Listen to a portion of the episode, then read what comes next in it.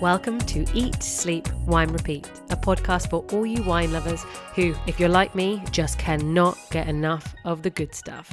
I'm Yanina Dore, your host, brand ambassador, wine educator, and sommelier. So stick with me as we dive deeper into this ever evolving, wonderful world of wine. And wherever you are listening to this, cheers to you. Hello to all the wonderful wine lovers of the world. Welcome back to a really nice, soft, chilling in your living room, fluffy socks on, wine shared with friends kind of episode. I'm joined by the very knowledgeable Victoria Daskal. Uh, she's a second stage Master of Wine candidate. Next week, we get a lot more educational, but this week, it's really about Victoria's story and the wine regions she's visited. She's the founder and director of Mummy Wine Club, which offers a monthly wine subscription club and bespoke wine tastings. So she talks about cool themes you can recreate if you wanted to put on a wine tasting for friends at home, or lesser known grape varieties to try if you're looking for something different. Throughout, you're going to hear recommendations on where to travel along with with maybe some motivation for those wanting to get into the wine industry and not looking to do it through the sommelier or wine shop route. This is definitely a put your feet up episode where you can just get a glimpse into the wine world through the experiences of someone who was just searching for something a little bit more interesting in life. So, cue Victoria Daskal.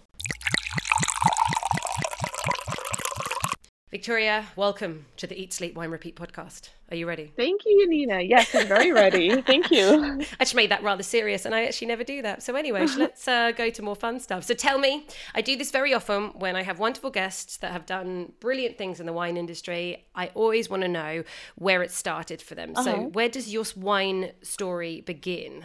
Yeah, that's um. It made me think actually. You know, for my when you asked me that earlier, yeah, yeah, yeah, yeah. let me think. Where does it start? Because you know, at the time of starting it, it I was still living in Boston in the US and mm. I probably at that point didn't know it was going to be the start of my wine story but I truly it started when I signed up for wine courses uh, mm-hmm. myself it was my first year out of university I'd gone to university in Montreal at McGill I did a double major in economics and psychology and my first job ah. was in ah. it was in finance and mm-hmm. it, you know it was sort of the first thing I could get and it was interesting actually no it wasn't interesting that was the point it was it was it was actually dry and boring and i thought you know it kind of paid my my rent but it wasn't uh-huh. you know anything fulfilling so i started taking wine courses um, mm-hmm. in boston from a you know a wonderful teacher who was just really inspirational because he taught wine not just you know the liquid in the glass but he was always talking about you know the history and the culture behind it and i really got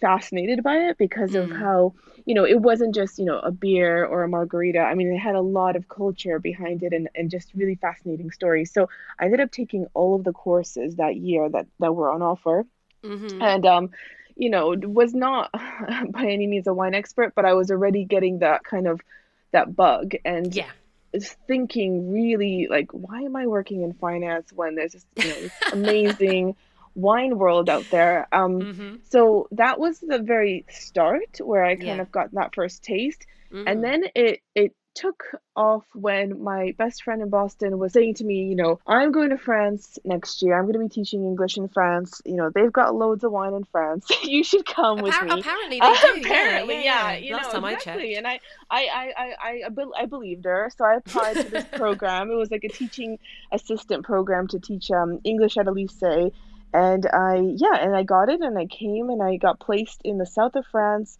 um, for a year, and I was teaching English for only you know 12, 15 hours a week, so I had a lot of time. Mm-hmm. And then mm-hmm. while there, I started to um, really learn wine because I, I volunteered at a vineyard. Um, oh, so where were you in the south of France? Yeah, so I was actually based in Cannes, which is okay. known for the yeah. film festival, mm-hmm. um, but it's also you know the region where all the rosé is mm. renowned for. You know, Provence is kind of all on the outer bits of Cannes, and it's you know the kind of official Easy drink.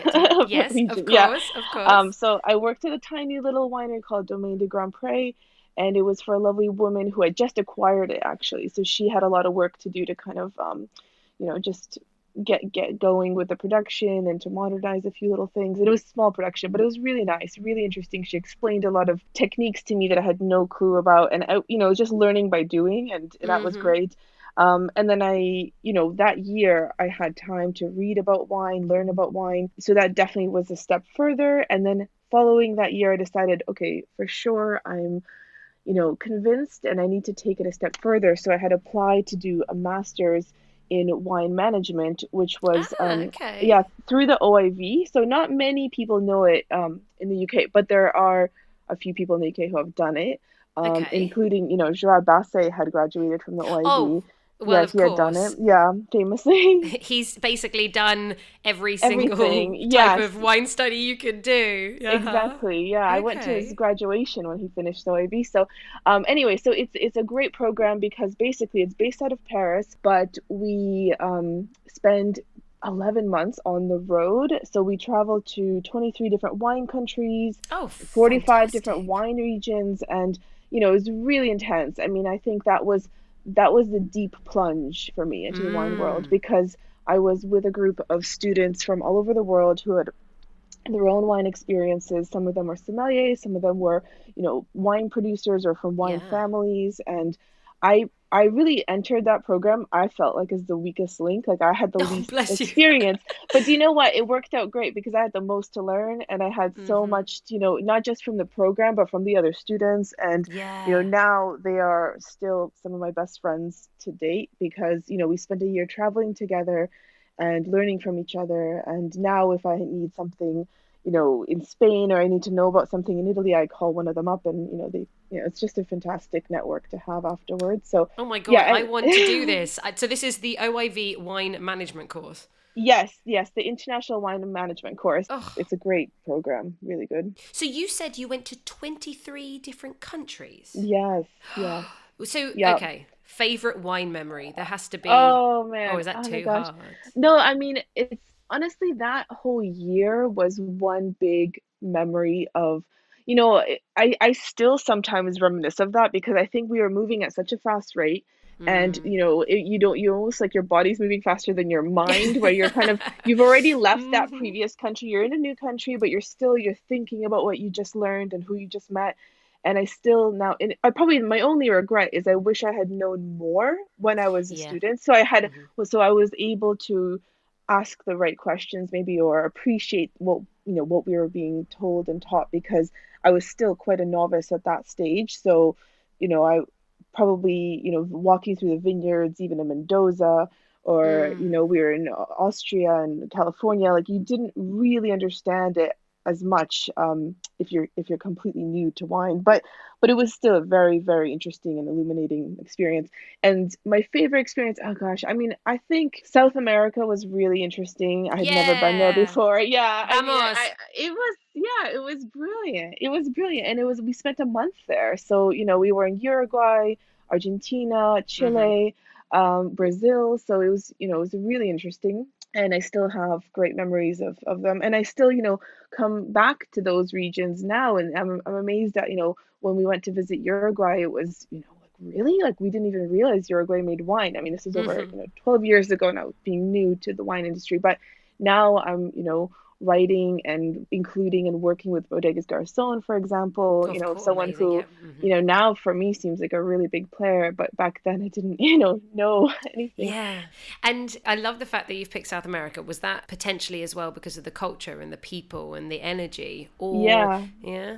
Completely. I mean, yeah. I think, you know what it was? Like, I liked because Europe is obviously an amazing wine country, and every mm-hmm. every every region and, and continent has you know their relationship to wine but some in some regions it's really ingrained has you know it goes back you know centuries and through the generations but in some it's still fairly new. But in, in south america i yeah i felt like it was kind of casual and I really liked how it was just part of, you know, getting together with your family, having, you know, a glass of Malbec and, mm-hmm. you know, mm-hmm. like every kind of, you know, outdoor sport and then you still finish with a barbecue and a glass of, you know, oh, Malbec. Yes, it was just fantastic. And yeah. I, even like, I mean, we were just, you know, young students like, okay, let's just go and get a cheap meal at McDonald's. Oh, and they have Malbec on the menu at McDonald's what? there. What? Yeah, they do. They oh, do. My. Yeah and it, we were shocked, but you know, it's just it's really part of everyday life, and I thought that was Oh really my- interesting. Oh my god. Okay, then quick fire round. Mm. Most beautiful wine region that took your Oh. breath away. Oh, that's hard. Um, okay, know, there are hard. many, and I really honestly I cannot just say one, but one that comes to mind right this moment Okay, yeah. is actually like I really was impressed with the Alps and you know going Ah, to okay. Switzerland. We visited Switzerland and you know just driving through the mountains and um, seeing kind of yeah the vi- the vines in there and also the culture of you know having your your dinner right there and like amongst the Mhm. vines and then also going into northern Italy and seeing how that topography changes. So I don't know. I, I think there's so many. Luckily we we work in an industry where like it's hard to pick just one. I. I know. I mean, uh, that was a tough question because ultimately, Yeah. pretty much every wine region is yeah, beautiful. That's the I've never point, seen a it? horrible one. Very rare. Nor, nor have I. But anyway, I appreciate. I'd, love to go to Switzerland. I think those super steep Yeah. slopes and the fact that it's so mountainous is definitely yeah one that people need to tick off. Now, as you know. This is being released uh, towards the end of March, Women's History Month. So I want to ask you, who has been your female wine inspiration? Oh, that's a good question. I mean, to be honest, I have a few, and they all kind of have changed depending on what I've been doing in my Okay, wine mhm. journey. So, for instance, you know, truly when I first got into wine and I was buying my first wine books, then of course, inevitably, like Jancis Robinson was my kind of hero because, you know, she was the author of a lot of the books I was buying and and uh, you know reading her articles so that was really an inspiration to me and also being a female you know wine writer and critic and educator so i was definitely inspired by her Mhm. um, but then actually as i got further into my own wine journey my inspirations can even be a lot of my friends and colleagues that i've met and seeing Mhm. how they do fantastic work and you know for instance um, i also teach at the WSET um, I didn't and know that. you know yeah so i you know i love teaching. I've always i've always been you know ever since i started learning about wine i've always wanted to keep talking and telling other people about wine and so i oh, do I know teach about there. That. yeah you know how that is right? You just want to teach everybody about wine. Um, Uh-huh. but you know and so then like wonderful educators like Chr- you know christine marsiglio i'm really inspired by her. I i've taken some of her courses um, you know on the kind of mw level where she helps prep students and I can Mhm. see how great, you know, how, what a great teacher she is. And so that has inspired me. Um, equally, you know, just in wine writing, I'm, I'm inspired by writers like Margaret Rand and like the way she's so, you know, charming and her storytelling is really, really lyrical. Or like Anne Krebiehl, who's just incredible at, you know, really getting to the point of really interesting topics. My last Um, guest. My oh, really? last Yeah. Yeah. guest. Well, Oh. probably not your last again. I'm sure you'll have her back. She's Oh, so God. interesting. And the amount that she, the detail she goes into. Yeah, because she's amazing. She's so intelligent, and also, yeah, just I, I, I really, you know, love her writing as well. And then, you know, and then more recently, you know, with mummy Wine Club, I, I got inspired with um, Sarah Abbott, who, you know, is another master of wine. Who old yeah. vines as well. Yeah. research she's doing. Oh yes. I, I, I got, I was so, you know, impressed, and also just with the way that she's championing um, other lesser known wine regions, but you know, very Mhm. high quality, really again rich in history and culture, like Georgia, Turkey, Yes. Japan, and you know, really shining on a light on them. And so, you know, that actually has in turn inspired me in the way I, t- you know, choose my wine selections each month. So, you know, there's, there's, there's no, sh- I mean, I've just named a few, but there's so many amazing women in wine. so, No, they are good Yeah. choices. Well done. Now, I'm going to bring you back to Jancis Robinson because I know that when you came to the UK, you were interning for her. So I think that must be yeah. a pretty good experience. It was, yes. So, well, basically, that actually started during the OIV. So, when I was on the OIV course, I one of the ways Mhm. I wanted to try to learn, and you know, we all kept loads of records and books, uh, sorry, like notebooks and journals of everywhere we visited, you know, but you, you know, you get so Yeah. many of them, and sometimes I felt I really want to ensure that I learn as much as I can from this region. So, I wanted to write articles about some of the places I was visiting, and I was writing a few for um, a few places in Boston called like bostonist.com, which actually doesn't exist anymore. It used to, it's like londonist.com, Oh, okay. but now it's anyway. Oh, okay. Um, so I was Mhm. writing for them. I was writing for intowine.com, just a few wine blogs in the US, um, and then Wine State in Australia, just you know, kind of reporting on my from the from the trips. And my school director at the time, um, Michel Borky, he actually really amazingly, I didn't know he was going to do this, but he wrote to Jancis and said, "We have a student on the course who's really interested in wine oh, writing, oh, wow. you know, and she's already been in touch with the OIV because she often um, does a presentation when they come to the UK. They they had mm-hmm. at that point um, regularly met with Jancis. So she, she would kind of introduce them to you know the UK market, and so do you know do a presentation for them. But so at that point, um, this was 2007, I think. Um, he had written and said, you know, do you have any kind of advice or tips on where she might be able to write? And she actually very, you know, generously said she can write for me. Um, you know, I it wasn't a paid gig or anything, but it was a, still mm-hmm. a fantastic um, chance to to write for someone who is already so well known and she you know she had that website already um, jancisrobinson.com so she basically published a few of my articles just from the road so i remember the very first one i wrote to her was um, from hungary and it was i was reporting about oh wow, yeah i was talking about how tokai is not just a sweet wine anymore. How at that time, I know mm-hmm. we all know this now, but at that time it was kind of a little bit newer that Furmint was being yeah. fermented dry and it was, you know, really, you know, it was just becoming a little bit more of a wider known wine from Hungary, which was a dry Tokai. Mm-hmm. You know, now you see it on the menu all the time and on wine lists, but at that point it was new. And so anyway, so I wrote an article about that and you know, from there it kind of took off and I wrote from China and from the U.S. Um, from various Ooh, from China. Yeah, and I remember from so we visited we visited China on the course, and um, we were there yeah. and we visited some um, producers and also just actually yeah. in Shanghai and Beijing we visited more the commercial side. Actually, we were learning about how the market works and how wine education works there and everything. And interestingly, I wrote this article and she said, you know what, I'm going to wait to publish this until you've left China. So just to make sure there's no problem. yeah. Because she was, you know, really, she was very uh, savvy in that way. She's like, just in case there's any problems, uh, you know, with, because I wasn't like, oh you know, it was, you know, it was a very constructive kind of piece about you know my impressions of you know the wine industry in China. And it was again coming from someone who was still quite new but just my observations. And so I did that. And um okay so how I got to England was basically at the end of my course you're required to do mm-hmm. a an internship and you then have to also write up a report on a particular topic which I ended up writing on wine communication. But um, again, I wrote to her, said, you know, it's been great to write for your blog and, or sorry, for your website. You know, I would mm-hmm. actually love to go and live in the UK for some period of time because I'm really interested in the wine scene there. Um, listen, truthfully, my boyfriend at the time was living in the UK, and who's now my husband. oh, okay, that worked out. And we wanted to live in London together. So I wrote to her and I said, you know, do you know anybody who might be hiring?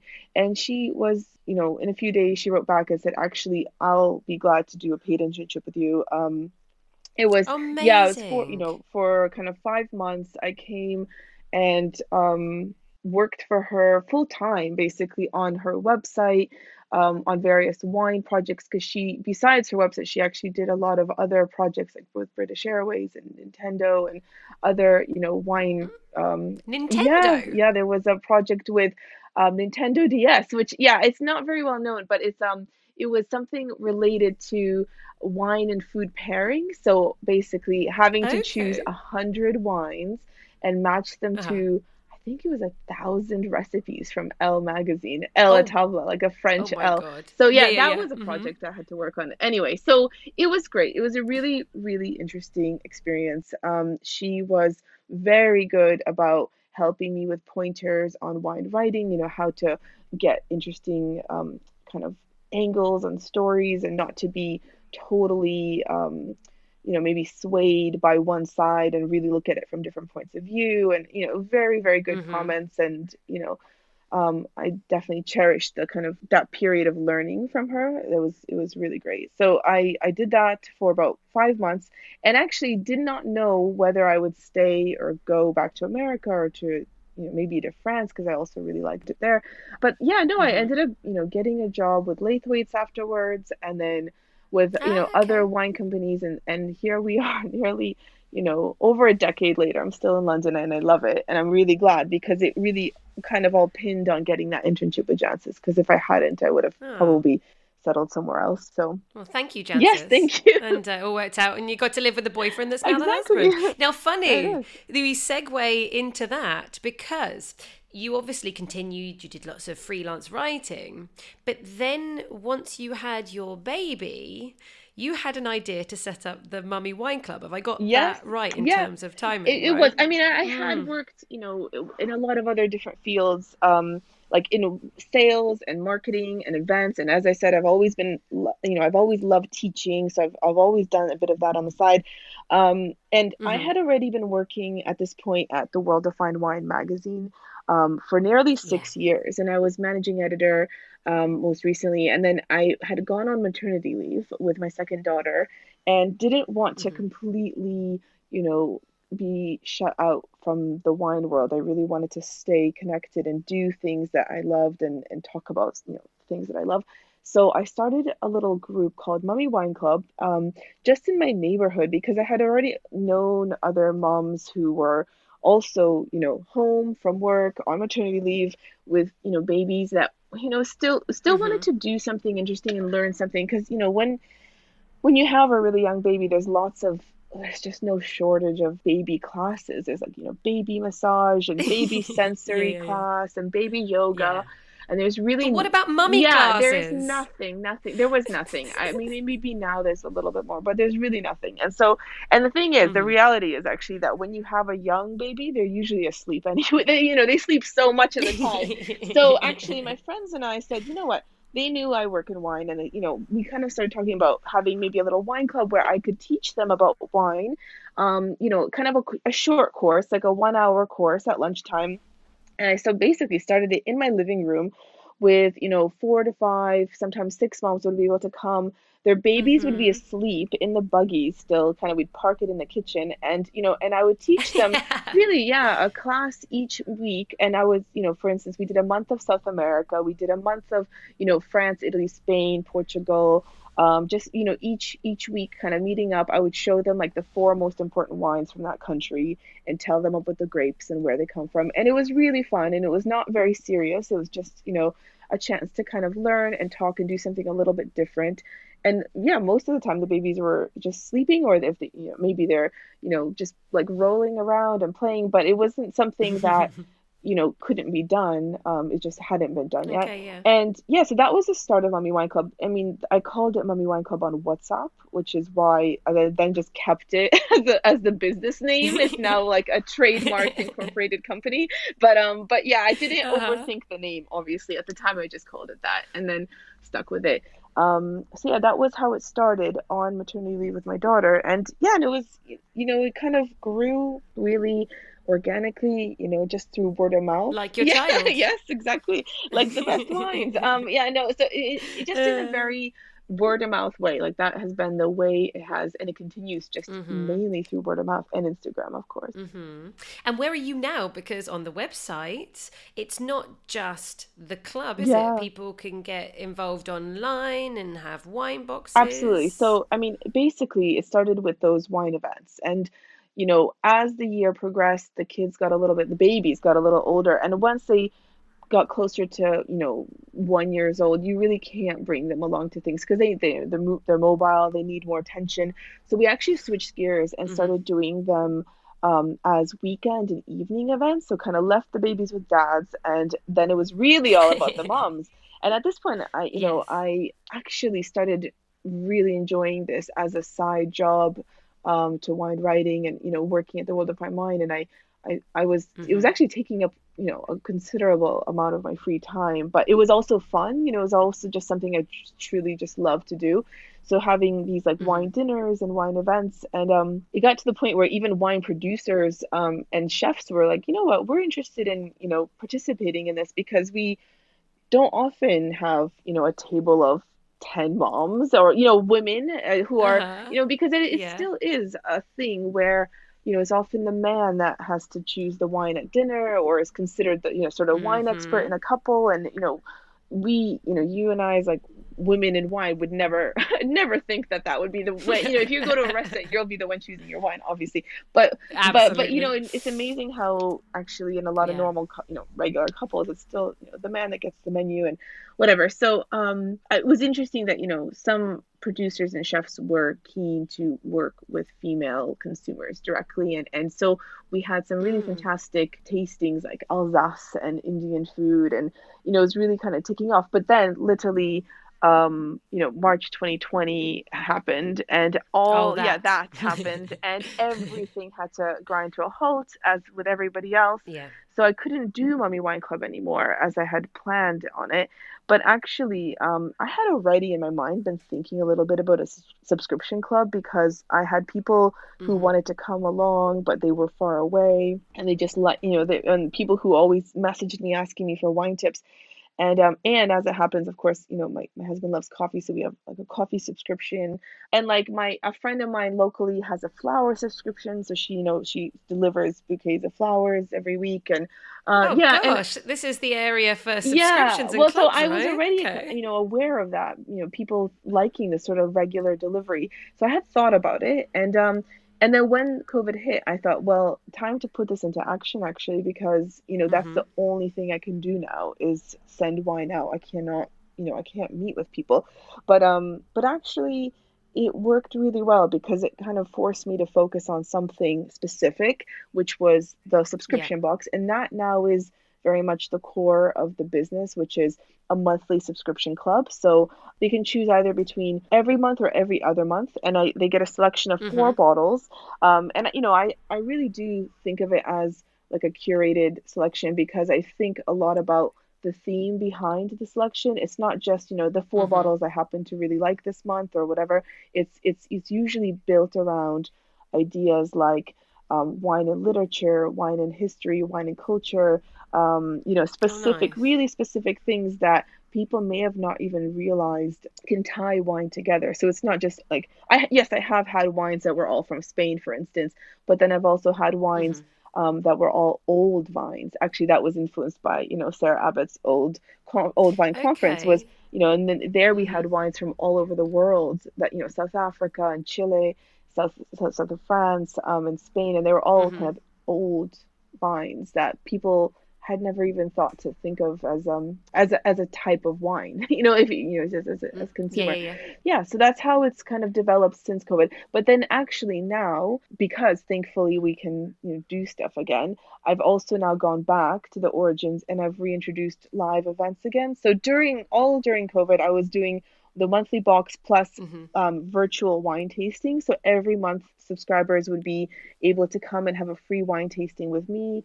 And eventually, actually, I was in, I was inviting some of the winemakers to come along with the calls, and that really oh, it was amazing, great yeah. because you know for many people, again, we kind of take it for granted, probably you know in our jobs getting to meet winemakers, but most wine consumers they don't get the chance to really talk to the person who made their wine and hear from them, and mm-hmm. and so it was nice to you know sit in your living room on a dreary, you know, February and actually, you know, talk to someone from New Zealand or, you know, or South Africa yeah, and like yeah. and hear about, you know, what's it like for them and how they're making wine and their their journey. So that was a great, you know, way to make a, you know a challenging thing work for you because connecting with people around the world was was a real perk actually through through through the virtual tastings. So is it still aimed at the female consumer? These boxes or so, tastings are men allowed? Okay, so yes, yes, and yes. So it is. Um, I do, of course, speak, you know, to the female consumer because, you know, it was kind of it came out of a period of you know being um, on maternity leave and you know spending a lot of time with my female friends and talking to mm-hmm. them and about you know, their thoughts on wine and and and I, you know, I am a woman, so you know, I'm just kind of doing what I know and, and what I love. But actually, it's absolutely available to anybody. You don't have to be a woman. You don't have to be a mom. You don't have to be, you know, you don't have to be anybody. You just have to be a person who likes good wine and who is interested yeah. in, you know, really good quality wine that's that's got a story behind it. That's, you know, usually made. I tend to choose wines not. Um, there's no rule, but I tend to prefer wines that are made by family producers that have, you know, kind of a multi generational mm. story of winemaking behind them. Um, of course, there's going to be little exceptions as I discover maybe someone brand new on the scene, but that's just someone yeah. I really like. And then also, again, it's not a rule, but I do tend to go for kind of more organic or maybe more naturally made wines. Although, you know, again, I, I've gone you know more commercial at sometimes depending on where i'm trying to you know what theme i'm going yeah, for. the story. yeah it's it, there's no there's no hard rule but there is definitely a few kind of um influences along the way as i choose the wines. For sure. So what are you some of your favorites then that you've put in the box Yeah, in the last well, year like is there a few producers or, or grapes even Yeah, well, so so the way I, you know, remember my wine selections has has been by the themes. Mhm. So some of my favorites have been, for instance, um, the volcanic wines I've done, um, which, you know, again, people, where did you go yeah, I so I went to kind of some of the usual suspects. Like I had I'd gone to Italy, um, and particularly I was Mhm. looking at Sicily, but in the end I found Yes. wines that were even Ah. just around Sicily and like little islands, like one called Salina, which is um yeah, oh really lovely. And I found a beautiful um producer who is actually even more known for making uh, growing capers on the island. And he's like a really how renowned caper grower but also happens to because you uh-huh. know how in the, like a lot of agricultural regions people you know they they they, they do a do it of everything. Yeah and so he's known for his capers like hmm all around Italy. But um but his grapes are also fantastic and he grows grapes from different islands around there and happens to make this amazing kind of very saline um you know just really crisp and minerally almost like smoky white that I really really loved and and so and people really liked it too. And then we also went to Tenerife um and had wines from you know hmm from that region. And you know there you know I had been to Tenerife you know when I was actually pregnant with my first daughter so I couldn't drink but I really you know I loved the kind of wine and food culture that you know I was seeing and and anyway that the hmm mountain and the volcano Teide was just really impressive and slightly kind of everywhere you went you could see it where we were. And so it really struck it reminded me of that like that being a volcanic region. Um so I included that in the box of course as well. Um and just no my, my, I guess what's what strikes me as an option that people don't realize is that you know when you're learning about wine it's not just about necessarily like following one grape or one country you could group them in other ways like maybe yeah like looking at old vines from around the world or volcanic soils mm. or you know another one that was a, a big favorite was actually alpine wines because you know I you know I yeah it was a region that really you know impressed you know impressed me when I was there as a student you know, just because of the beauty and the nature and the fresh air and kind of just also how preserved it felt you know it wasn't really influenced by international grapes they, they had a lot of their own grapes and and so I you know I had a box of just very unique um varieties like you know Teroldego from northern Italy um Altesse from the hmm Savoie and like Jura regions and just having grapes that were very unique to their particular sites. Yeah, no, I think actually alpine wines, and they, there's always that freshness as well because they're a little bit higher altitude and they're not heavy in alcohol as well. So I think that's, and it's not uh, an area that many people either think of or go to. I mean, we hardly get any Swiss wine as an example, do we? I think the No, yeah, percentage of it that actually comes to the UK is is tiny, and probably for the rest of the world yeah. is is tiny. Oh, and also with then again, I always I love the fact that you've done the volcanic soils because of course we we know all these hotspots for volcanic soils but the average consumer doesn't because they tend to be quite small production but even with Tener- tenerife was it white wine that you did did I, did I make that So up I actually no, well, no, you didn't. I, I did do a white wine. Um, yeah You know what's funny? I just remembered I've done Tenerife twice because I did once New Wave Spain. So oh I did Tenerife, I did uh, um a Listan Blanco, and then I did Tenerife again okay because it did well, but this time I went for a red wine and it was a Listan Negro. And um and so I've done it. it's all about the list Yeah, listan yeah. grape varieties isn't So it So I've done I've done it twice and you know people love it. And I think people really reacted A because the origin is unusual. It's not really something you're going to get at the supermarket easily and or if at all. mm-hmm And then also just the idea of thinking about it be based on the soils and, and the kind of, you know, the terroir that mm-hmm they come from. Some people found it a little bit kind of smoky and maybe even a little tad reductive, but it was funny, it was a little bit of a divisive wine that one. It was just like um either really love it and some and and the other people found it a little bit funky. Do you think that that is how you keep people engaged in terms of coming up with new ideas? Just come up with new themes Yeah. and try and find, So basically. I I think so because I've not just gone for the really typical examples of how you can group wine, but now I'm also really interested in like wine and literature, for instance, and you know looking at like Oh, wine books not just not literally wine books but books that have wine in them and then choosing wines from there. And and that way you can really tap into other hobbies and interests. So someone who might be you know a great lover of, of reading could read and enjoy some of the wines that are in that book. So i did that with Ernest Hemingway's A Moveable Feast, where you know it's it's a memoir of his time in the 1920s, 20, 1920s Paris, and he drinks a lot of wine hmm during that time with his writer friends. Uh-huh. Um, and and it Yeah. happens to actually that he lists a lot of the wines he drinks like in a pretty specific Oh, way. really? Yeah, I mean he he really was a wine lover. Like he Uh-huh. He lists vintages and villages and um you know spec- yeah he was very specific. So it was easy for me to go out and like put together a box based on what what I read in that book. Um, and Well, what did you well, pair? so well, it was all French pretty much because that was, you know, that was what, Mm, you know, okay. what you Yeah. could get in 19s, 1920s Paris. But it but there was hmm loads of options. I mean, he talked a lot about drinking great muscadet with oysters and shellfish and, you know, crab Mm. Mexican. Like he really specified, you know, even the pairings that he was having there.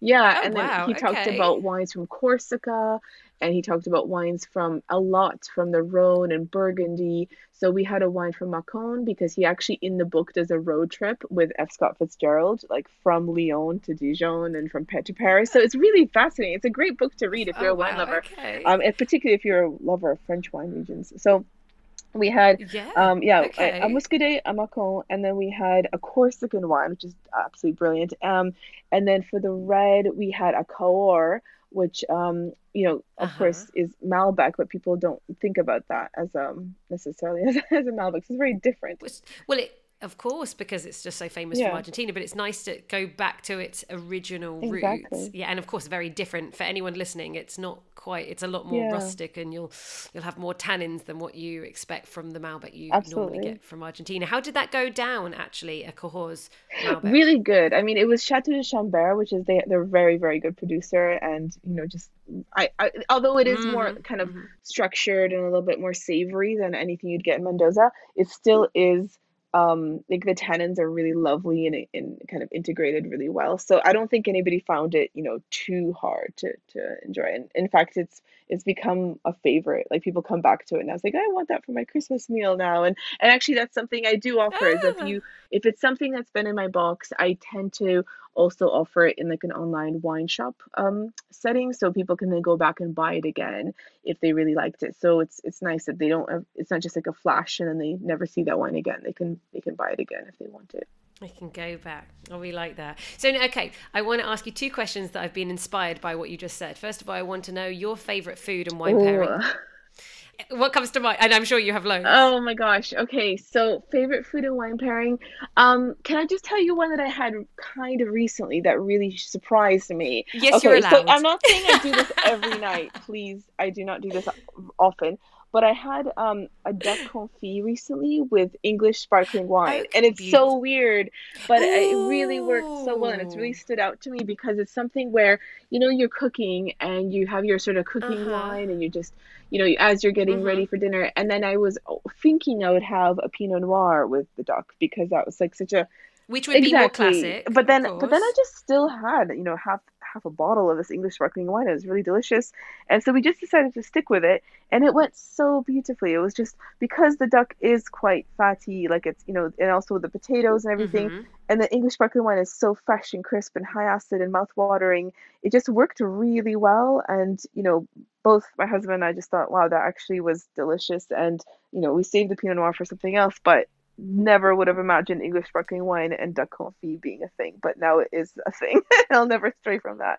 Beautiful. Did you stick with a typical, just a brut sparkling that was a blend of Chardonnay and Pinot Noir grapes, or was it a Blanc Yeah, de Blanc, no, it was Noir? it was a blend. Yeah, it was a Busi Jacobsohn. blend, yeah. It was really nice. Yeah. Ah, I literally just tasted their white at the latest sit tasting and oh, really, really vibrant. Um, that's my memory from tasting and that. also great depth like it really felt like it was you know not just this linear kind of very you know it also had this like depth as well in the palate like it had a little bit of breadth and I don't know, had nice weight to it too. So I don't know, it went really well with with food. So beautiful. Love that. Okay, now my last question. Because you are a beautiful writer yourself, do you have any wine books that you would yeah well i have somebody? a lot of wine books actually i'm kind of um really bad at just like constantly acquiring new books and i haven't read them all but like i it's never the worst it's not the yeah worst Yeah, no i do i love wine books um I think this is the one that I have on my desk right now, which is I really like it just the way it's done. It's called v- Vignette okay. by Jane Lopez, and it's called Stories of Life okay. and Wine in 100 Bottles. And I actually picked it up just because when I flipped through it, I really liked the way she grouped each chapter, which is mm. kind of in a way that I, again, like the way I like to look at wine is not just by region necessarily or by grape, but she talks about, um, you know, different I don't know, different kind of things in, in, in her travels and, and she even actually mentions some spirits and other drinks in this book. But it's it's a good one because it's not just factual, it's also her sort of story and her experience with the wine and it's just a very personal personal way of presenting wine and i like the illustrations are really mm. nice as well she has really great maps and even the way she you know barolo is actually a wine that i is one of my favorites actually and she has a um a section where she classifies in her way modern versus traditional Barolo and Barbarescos, and she has a beautiful. Oh, and that's so very, yeah, good. it's very handy. Yes. To really understand it, stand the category. It's the same thing as like looking at more traditional Rioja versus modern Rioja and the usage totally. of oak. You know, American versus French, and a lot of new oak versus no yeah. no new oak, and and it, people really understanding just that one wine, but in its two with its absolutely yeah and like, yeah say. you're right you okay. get that in a different in a lot of the kind of big um traditional regions you get the kind of traditionalist and the modernist and then she's you know done a great way of um yeah t- exactly that talking about the oak usage but also the skin maceration length and how long they do that for and you know so it's really nice if you want to exactly know what to expect from different producers Now, just in case anyone was wondering what is a modern style of Rioja versus traditional, well, traditionally, the wine would go through an extended amount of aging, and this would be in American oak barrels. They'd also tend to be lighter as they would see less maceration, and they can have a lovely elegance, whereas modern styles are very fruit driven with loads of concentration, and they're aged in French oak for less time. And they're very often 100% Tempranillo rather than a blend of the grapes growing in Rioja. Now, if we're looking at traditional versus modern Barolos, modern is all about aging in small French barrels, imparting more oak and spice flavours, whereas traditional is all about aging in large old wooden vats known as botties, where they impart no oak flavours. Modern Barolos can be drunk younger, as they have shorter macerations, meaning less intense tannins, and their fermentations are shorter and warmer. In fact, a great story to look up would be that of modern Barolo producer Elio Altare, who famously took a chainsaw to his father's old vats, and that resulted in him being cut out of the will. Anyway, I imagine sommelier Jane Lopez, who's written this book, Vignette, goes into much more detail. So if you are after a new wine book, that could be the next one on your list. Now, Jane Lopez herself has an incredible story. She's passed her Master Sommelier exams in 2018. And for those of you that watched the movie Somm, you'll know that this is one of the hardest exams in the world to pass. And within a few weeks of being freshly crowned, she was dragged into a cheating scandal based on a few sommeliers, which meant that every sommelier was to have their title taken away and have to do the tasting exam again. Absolutely brutal. Now, if you read Jane's account of her emotions and what this all meant, you'll understand why, after passing, she never took the second exam again and has realised after all that previous hard work that she doesn't need the letters MS after her name. Quite valiant and certainly an inspiring woman. So today's episode will conclude with a quote or, or more of a snippet from the preface of her book, Vignette. And she writes, My adult life has been marked by moments of extreme joy, severe pain, wonder, accomplishment, failure, fear, solitude, community, and grit. Most times, a bottle of wine has been somehow involved, its emotions feeding mine and my experiences providing a context for it. Now, I picked that one out as I think it's quite poignant if we all look back to memorable moments, good or bad, triumphant or tragic, there's normally a glass of something poured to accompany us through that time. And as all wine carries its own story, may we also hold our own stories with that wine. Thank you to all of you for listening to another episode. Join me next week with Victoria as we are going to be talking about wines of Moldova. Yes, they make wine in Moldova and have an extensive history. So you're going to want to familiarize yourself with that. As I always say, sorry, Groundhog Day again, please share the podcast with your wine loving friends, like the podcast, and leave me a review if you're listening on Apple Podcasts. Go to my show notes if you want to get in touch with me. And until next week, cheers to you.